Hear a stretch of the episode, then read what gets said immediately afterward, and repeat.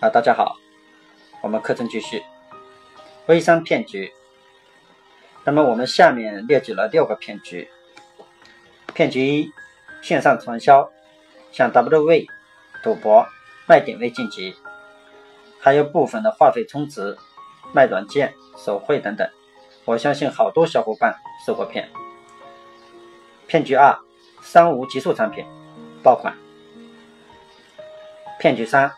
假卖货、无成本的广告，那么什么意思呢？是主要有一些没有实体、没有任何经验的骗子，可以说在当地找不到工作，那么利用当地的一些产业链与企业谈好合作，进行包装后，在网上卖他们的产品。那么当然，这些产品是商务产品。当代理拿好货后，他们因为实力小，没有这么大的出货和物流、售后、资金等能力，所以所谓。用断货排单来忽悠代理，最后天天天的，就是说代理天天打广告，手中没有货，其实是帮着这些人打了广告。最后他们有货了以后自己卖，等到钱赚了，最后几批货那么给了代理，代理最后拿到货，市场已经饱和，因为只能囤在家里。更为不道德的是，上家有的是拿了钱直接拉黑走人，或者两三个月以后。立马出新品，让底下的代理措手不及。那么他就是反复让你帮助宣传，最终你怎么做也是不赚钱，这就是百分之九十微商小白不赚钱的原因。那么朋友圈呢，你反而好友拉黑的倒是一大部分。骗局四，产品只是用来套现的借口，以招代理为主，零售单这些商务产品根本没人敢用，最终的结果大家知道了。骗九五，做团队送代理。那么这个当然有很大一部分代呃正规的团队，他们确实是帮助代理去成交。那么我们只是讲骗局，这个骗局有两个发展阶段，由暗变明。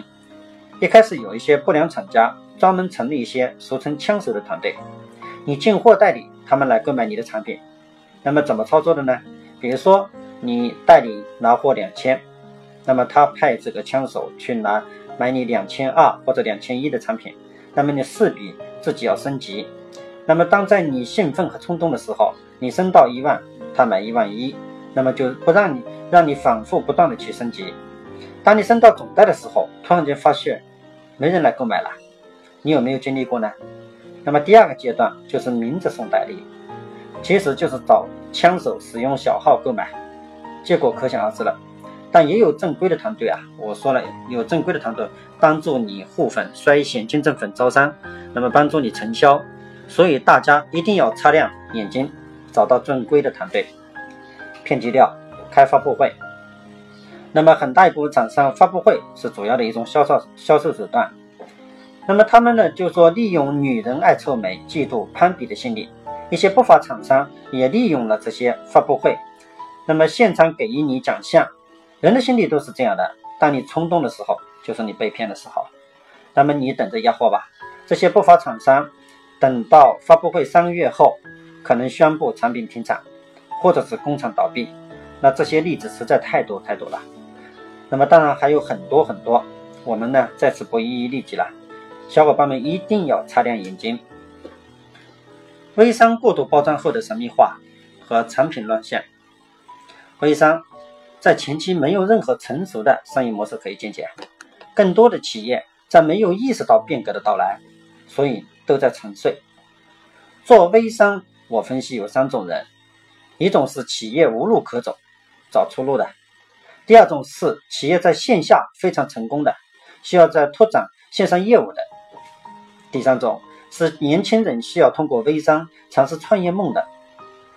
但总体微商从业人员普遍年轻化。以八零、九零、零零后居多，因为这类人群对互联网的接受程度高，因为没有任何商业模式可以借鉴，没有诚信体系可以约束，更没有现行可成熟的法律可以管理，而且在这些人过度神秘的包装下，微商这职业让更让人充满期待，被骗者数不胜数，而且合法企业不敢轻易尝试脱离政策之外的微商行业。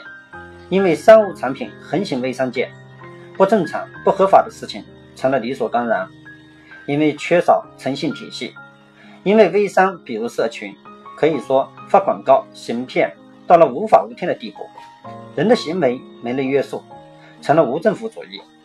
因为网络的特性，相互不认识、不了解，所以可以无所顾及，人的阴暗面被无限放大，而且骗术经过精心策划包装。让人防不胜防。